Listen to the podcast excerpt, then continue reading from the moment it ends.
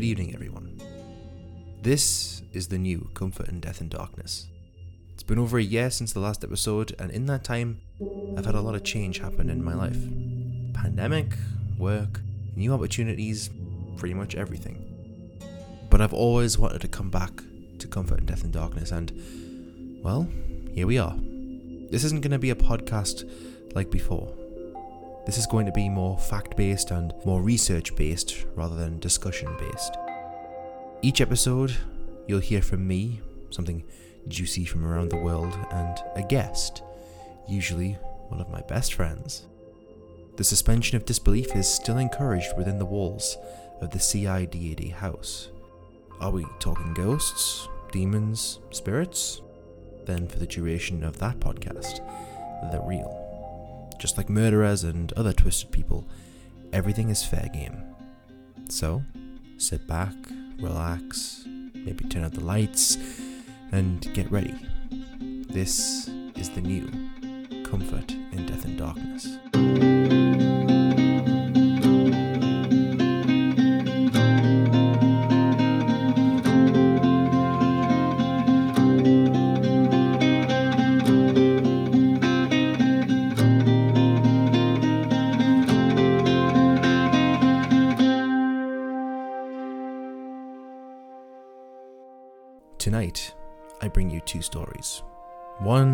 To you myself, and the other will be from a voice that is familiar to all of the original fans of the show.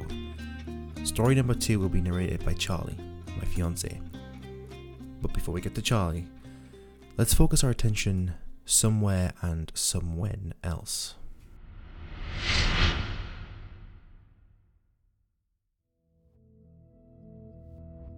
During my time away from the podcast, I dipped my toes into the world of streaming. Currently, I'm standing at around 1900 followers. One of the games that got my foot in the door of Twitch streaming was Jackbox Games. Now, I don't play these sets of mini games anymore. However, there was always something from one of those mini games that stuck in my mind for a long time now. In the game Fibbage 3, you are given a sentence, and in that sentence, a word will be missed out. You need to fill in the blank, but so do the other players that are playing. Your aim isn't to type in the correct answer though. You need to type in a convincing lie and then attempt to pick the correct answer from within a sea of incorrect answers. There was a question in this game that asked about the Greenbrier ghost.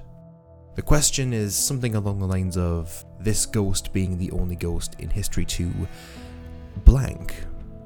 Well, imagine my fascination when I discovered that the answer to this question is that the ghost solved its own murder. And thus brings us to today's first story. This is the story of the Green Briar Ghost.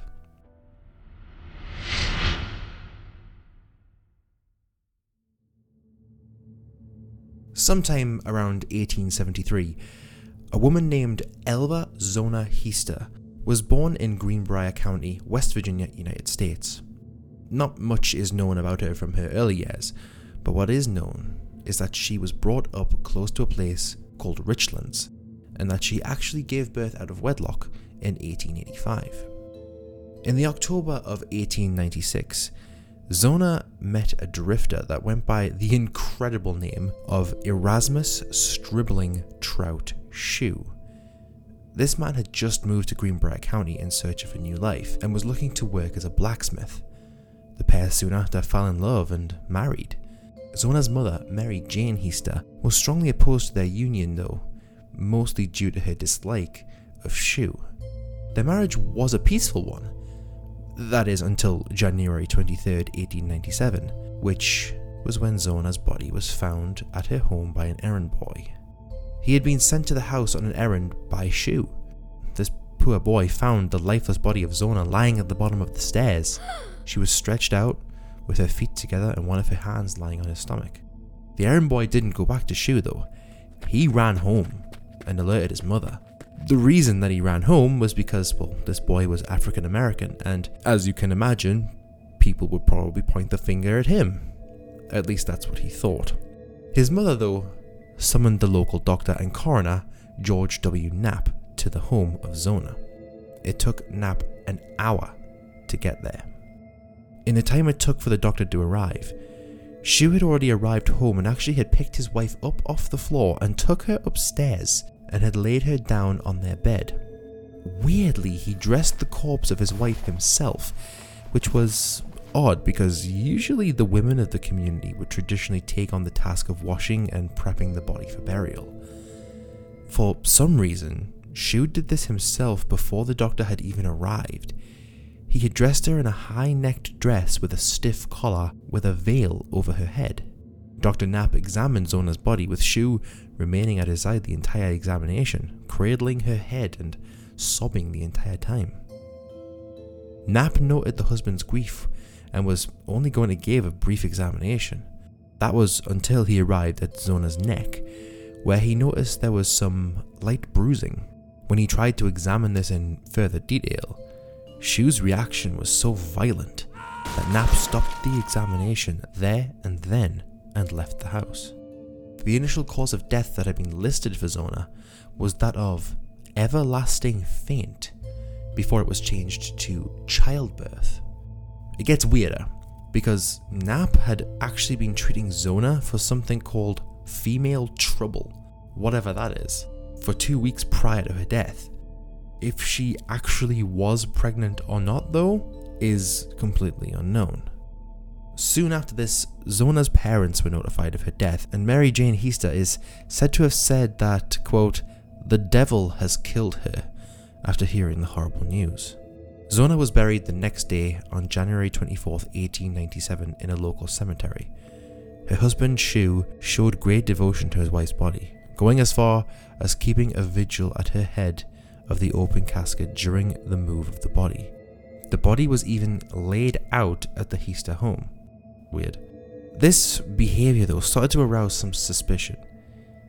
He would drift from overwhelming sadness and sorrow to suddenly having an incredible energy about him. He would allow no one to get near the coffin, more so while he was placing a pillow on one side of her head and a rolled up sheet on the other side. He explained his actions as making his wife's rest easier. He then even tied a rather large scarf around her neck, justifying this by saying tearfully that it had been Zona's favourite. When the time arrived to move the corpse to the cemetery, people started to notice a strange looseness about Zona's head. Mary Jane was utterly convinced that his son in law was the cause of her daughter's death. After the wake, she had actually removed the sheet that Shue had placed in the coffin and tried to give it back to him. He refused to take it though. That was when she noticed that there was a peculiar odour emanating from the sheet. Mary decided to wash it, and the basin full of water turned red after she dropped the sheet into it. I'm not sure entirely if the water turned red or if the sheet turned pink and the water cleared. There is differing schools of thought on this for some reason. And it's also thought that the stain that may have been on the sheet, well, apparently it couldn't be removed. Mary had took this as a huge sign that Zona had actually been murdered. Mary did the only thing she could think to do. She prayed. She prayed every single night for four weeks in the hopes that Zona would return to her and explain everything that happened on January 23, 1897.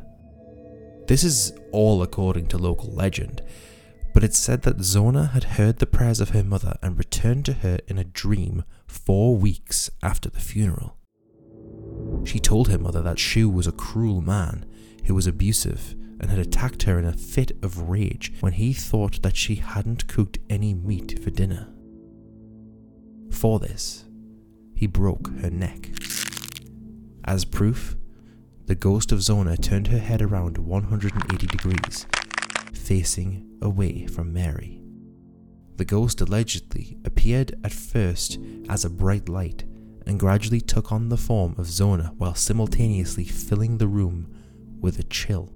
It's also said that Zona visited her mother over the course of four nights.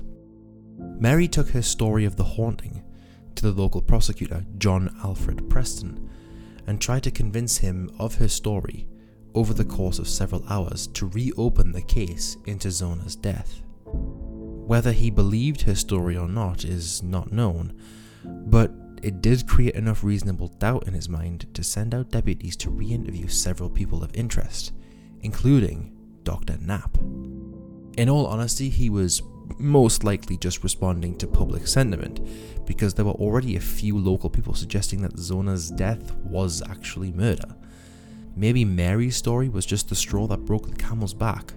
We'll never know for sure, but it's cool to think that he was all about the idea that a ghost came back and told someone that they'd been murdered. Prosecutor Preston went to talk to Dr. Knapp personally, and it was there that he found out that the good doctor was not actually able to carry out a full examination of the body due to the outburst of Shue. For this, Preston thought that that was sufficient justification for the exhumation of Zona's body in order to have a full autopsy performed. An inquest jury was also formed. On February 22, 1897, Zona's body was re examined in the local one room schoolhouse.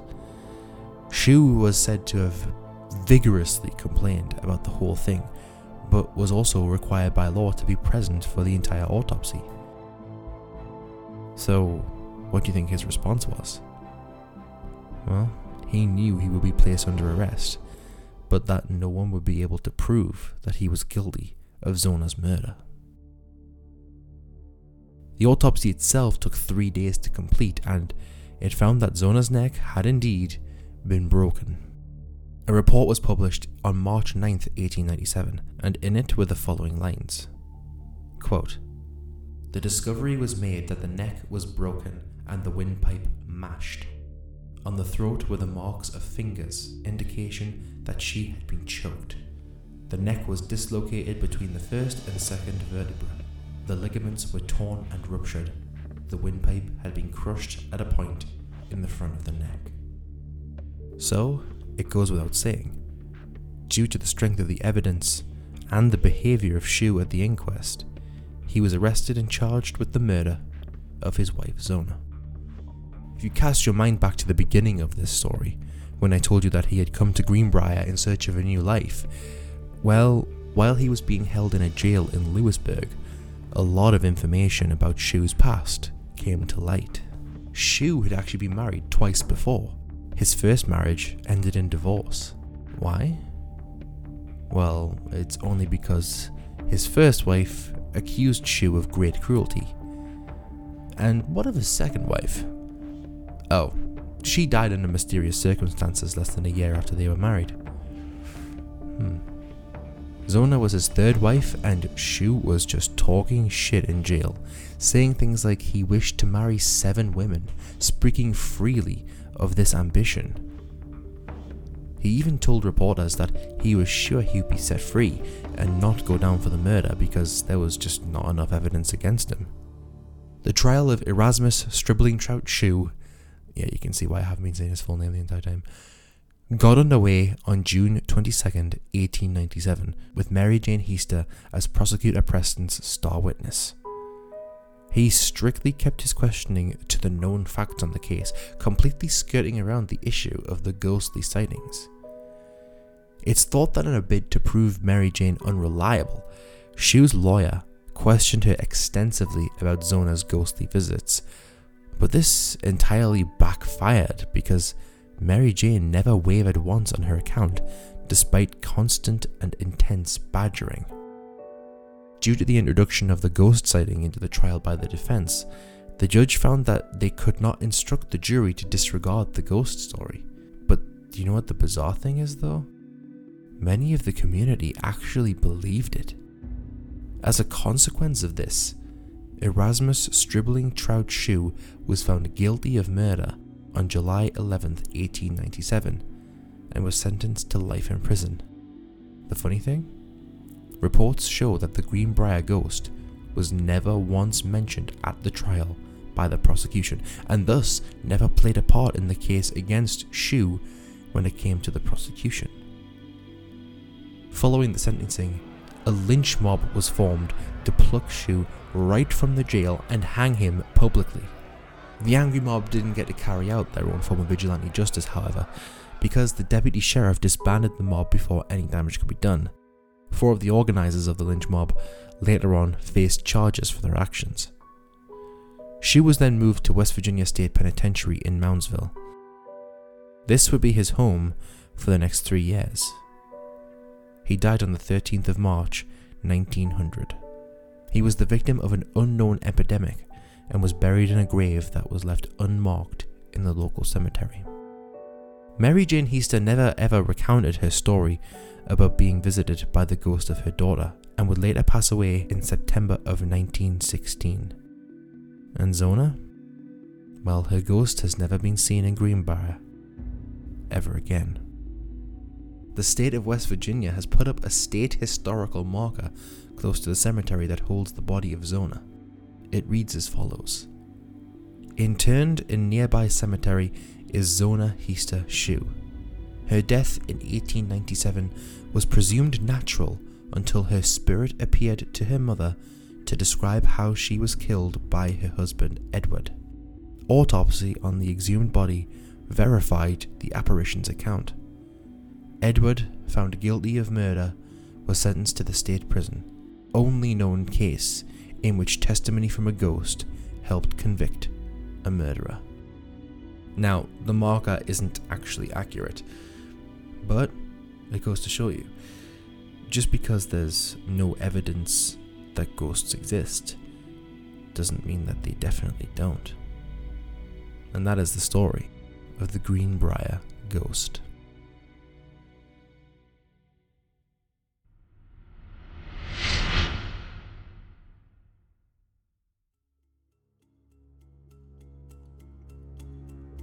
Well, I hope you enjoyed the first story of the new Comfort in Death and Darkness. But now it's time for the second story. And the second story, well, it uh, hits quite close to home, for me at least. Because, well, I'll let her tell you. My best friend, Charlie.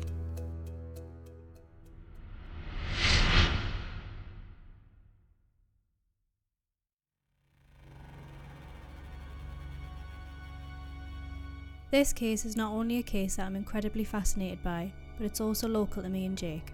We're now going to take a trip to my neck of the woods, Newcastle upon Tyne. Have you ever heard of a mother giving birth to a child, her only living person that she carries for nine months, outright rejecting the baby as soon as it's born? Like, seriously. According to the sister of this mother, she shouted at nurses who were trying to place her newborn baby in her arms, Take that thing away from me. Well, these were the ramblings of 17 year old Elizabeth McCrickett.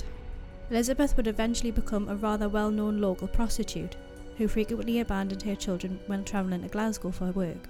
She would sometimes leave her children in the care of the father, but whether he remained present or not is another story. Elizabeth then married a man named Billy Bell, a drunkard and a criminal who was always on the wrong side of the law, usually having something to do with armed robbery. These two parental figures seem like the beginnings of a great recipe to create their own little murderer, and, funny enough, that's exactly what they did. This is not the story of Betty and Bill Bell. Nope. This is the story of their daughter, Mary Bell.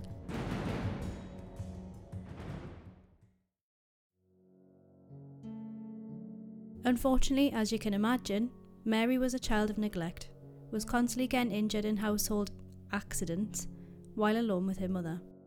For instance, Betty once dropped Mary out of the first floor window.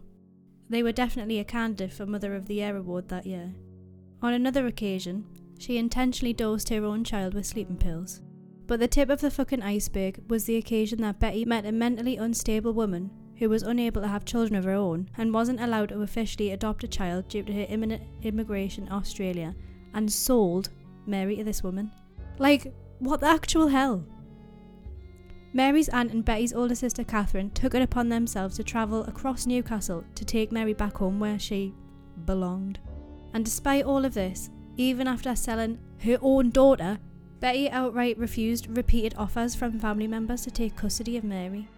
So, she's okay selling her to a completely unstable stranger, but not just handing her off to another member of the family. Yeah, this isn't sus at all. Mary also witnessed the death of her best friend, a five year old who was hit by a bus, possibly leading to her ability to bond with others being hindered. I mean, come on. Witnessing someone being killed by a bus would be enough to screw the mind of anyone of any age, never mind a child. Couple this with the home life, and well. Knowing all of this, is it any wonder that Mary began to exhibit signs of disturbing behaviour both at home and at school, such as frequently getting into fights with both her male and female classmates, going as far as attempting to suffocate some of them? For instance, she is known to have attempted to block off a young girl's trachea, you know, the windpipe, with sand. It is one thing to put your hands around someone's throat, but to start cramming their mouth full of sand to the point where they suffocate on sand is quite possibly the definition of disturbing behaviour. As you can imagine, this made children scared of Mary and they kept pushing her to a distance, leading to even more isolation for Mary and possibly pushing her further into the darkness. One classmate even described Mary's sinister behaviour that she exhibited as something that all her fellow students grew accustomed to. They said that she would suddenly just change, exhibiting mannerisms of a distressful nature such as shaking her head continuously or forming a chilling stare, a stare in which Mary would zero in on one person, who she would then attack. And, as with most stories of this nature, there's a path of escalation and the next level for Mary took the form of a three year old boy. Said boy was found dazed and confused, wandering around, obviously lost and bloody. Obviously, the police got involved, and when they asked the boy what happened, he told them he had been playing with Mary and Norma Bell, who, by the way, are not related to one another, on top of a disused air raid shelter, when one of either Mary or Norma, with him being unsure of which one, pushed him off the shelter, fallen seven feet from the roof, down to the ground. He ended up with a pretty nasty cut on his head. On the same day as this, the parents of three little girls also got into contact with the police because they had found out that Mary and Norma had tried to strangle the three girls while they were playing in the sandpit. The police then had to question Mary and Norma, still on the same day, and they outright denied everything to do with the boy, saying that they had just found the boy after he'd fallen from the shelter roof.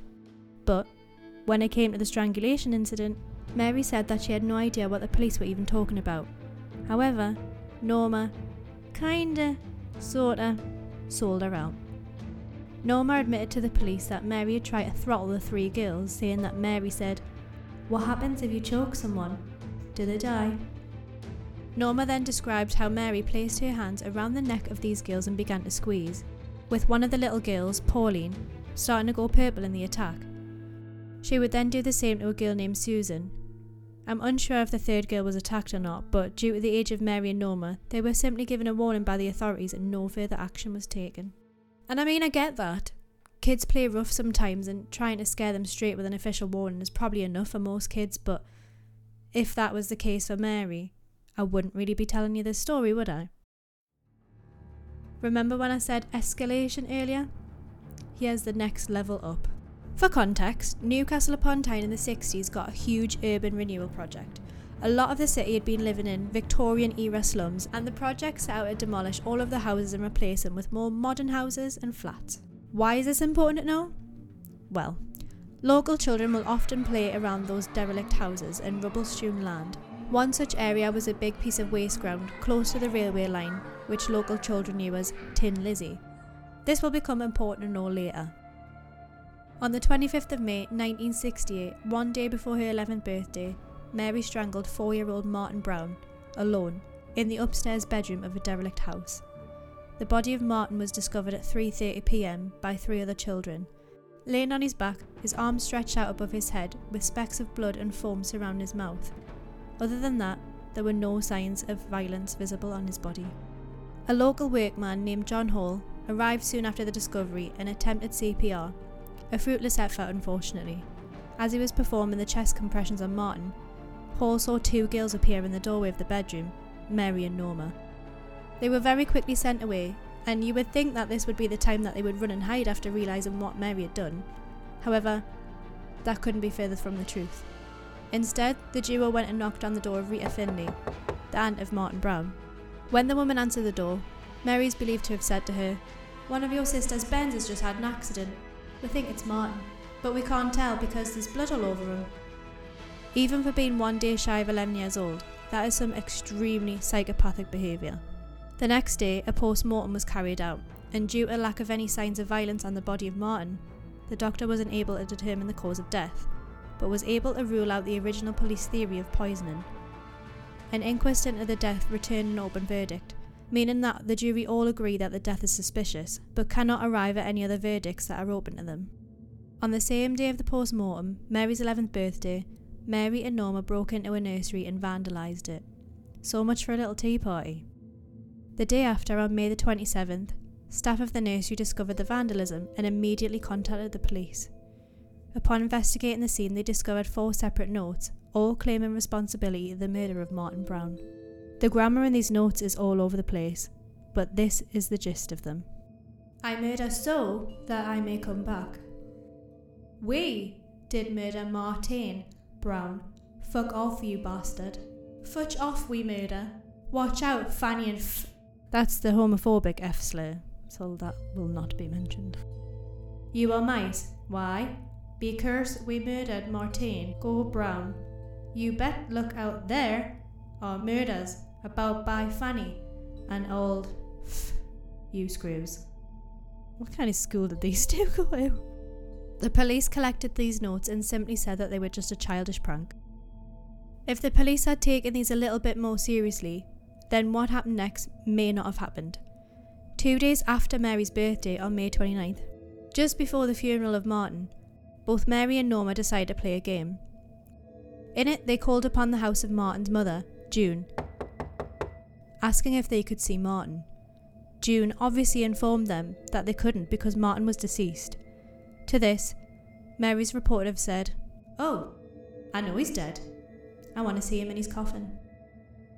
It continues downhill from here too, as two months later, on the afternoon of the 31st of July 1968, another young boy, this time three years old, would be last seen by his parents playing on the street outside his own house.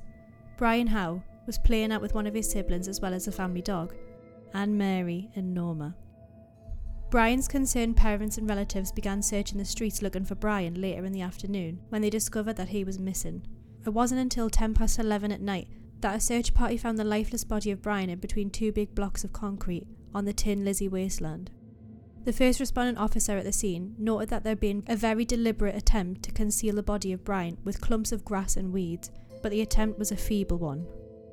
Inspection of the body showed that the lips of Brian had cyanosis, which is a bluish discoloration of the skin due to a lack of oxygen saturation, cuts and bruises evident on his neck, and a pair of broken scissors lying close by his feet.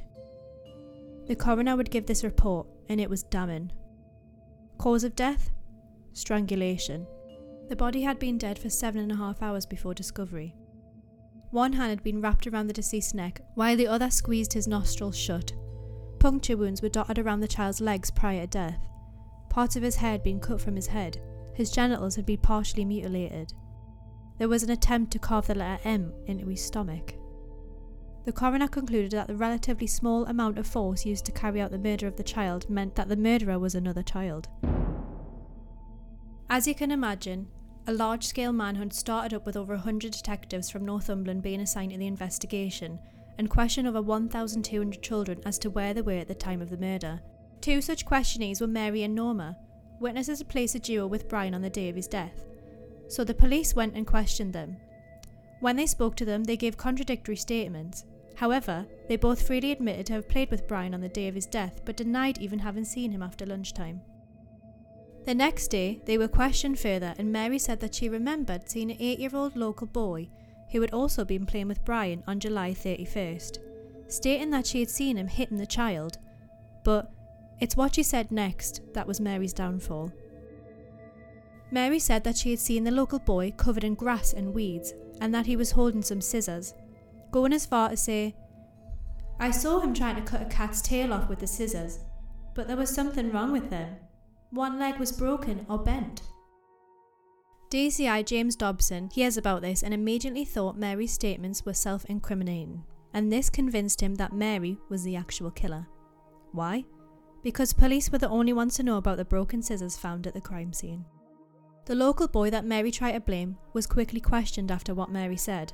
however, was dismissed after a small amount of questioning as it was found that he had been in Newcastle International Airport on July 31st, with many witnesses able to corroborate this. So, what was Mary to do now? Well, that all came down to Norma. Her parents contacted the police and said that Norma wanted to confess what she knew about the death of Brian Howe. DCI Dobson went to Norma's house, officially cautioned her, and then asked Norma what she knew. Norma told Dobson that Mary took her to the Tin Lizzie and showed her the body of Brian before she began demonstrating how she had killed him. She said that she enjoyed doing it and described how she made cut marks into his skin on his stomach with a razor blade, which she hid at the crime scene, as well as the broken scissors.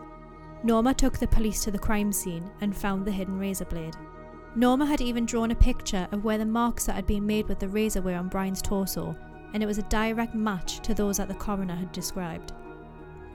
The police soon after went to confront Mary, and she took on a very defensive approach upon questioning, saying, You're trying to brainwash me. I will get a solicitor to get me out of this. Norma would finally make a full statement and admitted to being present while Mary strangled Brian, saying that they were alone on the Tin Lizzie before Mary seemed to go all funny, pushing the boys onto the grass, strangling them, and told Norma to take over because her hands were getting thick, whatever that means. Thick of blood? Mud? Swollen? Tired? Who knows? Whatever it meant, it made Norma run from the scene, leaving Brian at the mercy of Mary. The final straw for Mary was when forensic exams showed the clothing owned by both Mary and Norma matched fibres that had been found on Brian's body, matching a woolen dress owned by Mary and a maroon skirt owned by Norma. Brian Howe was buried on the 7th of August and when DCI Dobson watched as Brian's coffin was brought out from his home at the beginning of the service, DCI Dobson witnessed Mary Bell stand outside the home laughing and rubbing her hands together. Later, he stated, I thought, my God, I've got to bring her in. She'll do another one. Mary and Norma were arrested after the funeral, with the duo having very different reactions to this. Norma burst into tears, and Mary simply said, It's alright by me. Mary then attempted to pin the crimes on Norma, having prepared a written statement saying that she had been there while Norma killed Brian, the exact opposite of what actually happened. She also confessed to the nursery break in and copped to the handwritten notes that had been left inside.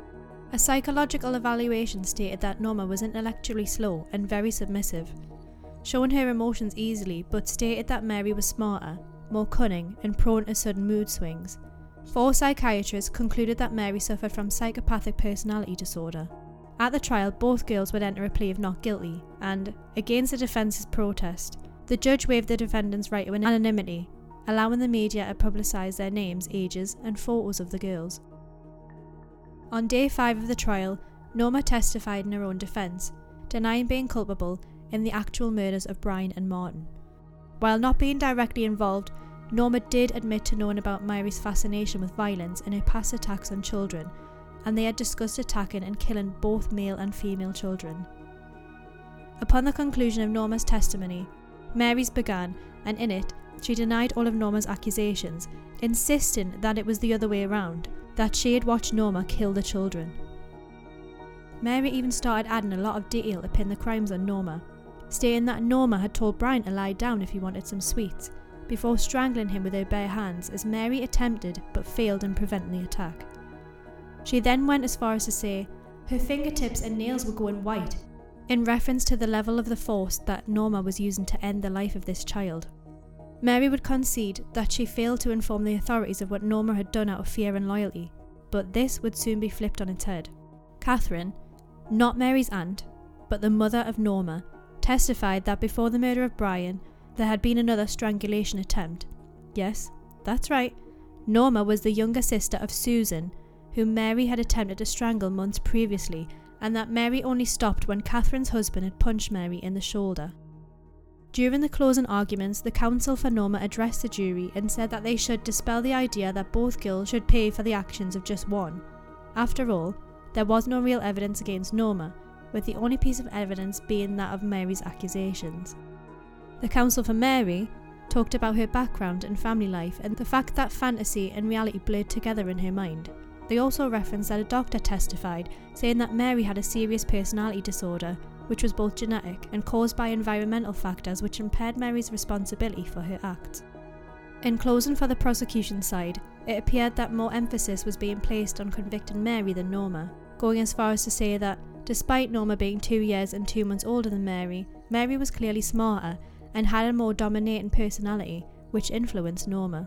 On December 17, 1968, the jury retired and deliberated for 3 hours and 25 minutes before reaching a verdict.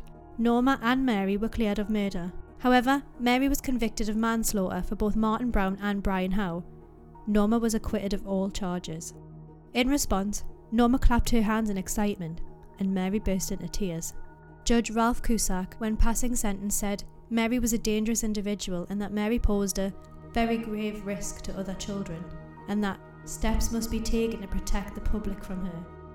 Mary was sentenced to be detained at Her Majesty's pleasure, which is basically an indefinite sentence of imprisonment.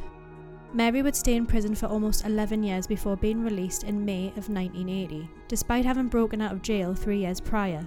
When she escaped, her punishment was merely a loss of prison privileges for 28 days. Upon release, Mary was granted anonymity, including new name, and was therefore allowed to start a new life somewhere else in the country under an assumed identity.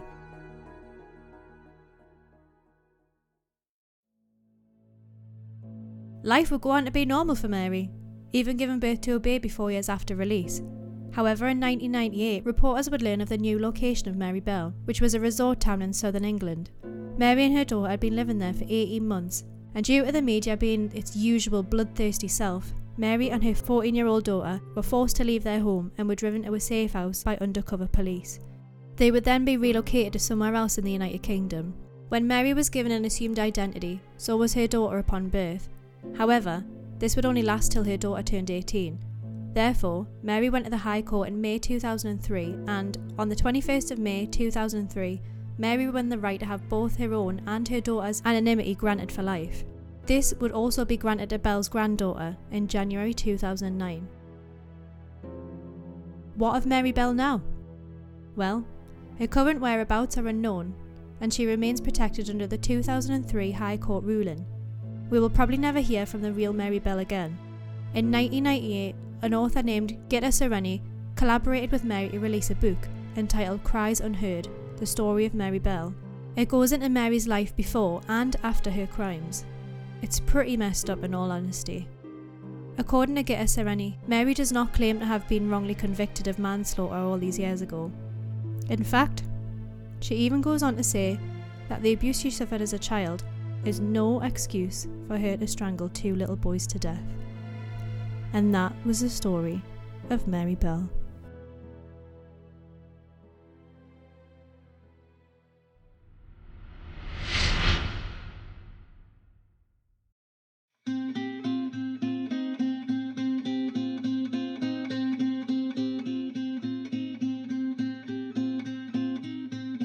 This episode of Comfort and Death and Darkness was researched, recorded, and produced entirely by me, Jake Gray. The best friend this episode was Charlie Fisher. You can find this show on every podcast service on the internet, including Spotify and Apple Podcasts. Just search for Comfort and Death and Darkness. You can keep up to date with everything from the show by following the show on Twitter at Comfort and Death and on Instagram at Comfort and Death and Darkness. Links will be in the notes for this episode. Make sure to subscribe to the show so that you don't miss what happens next. And until next time, stay safe out there. Because the shadows have the best stories.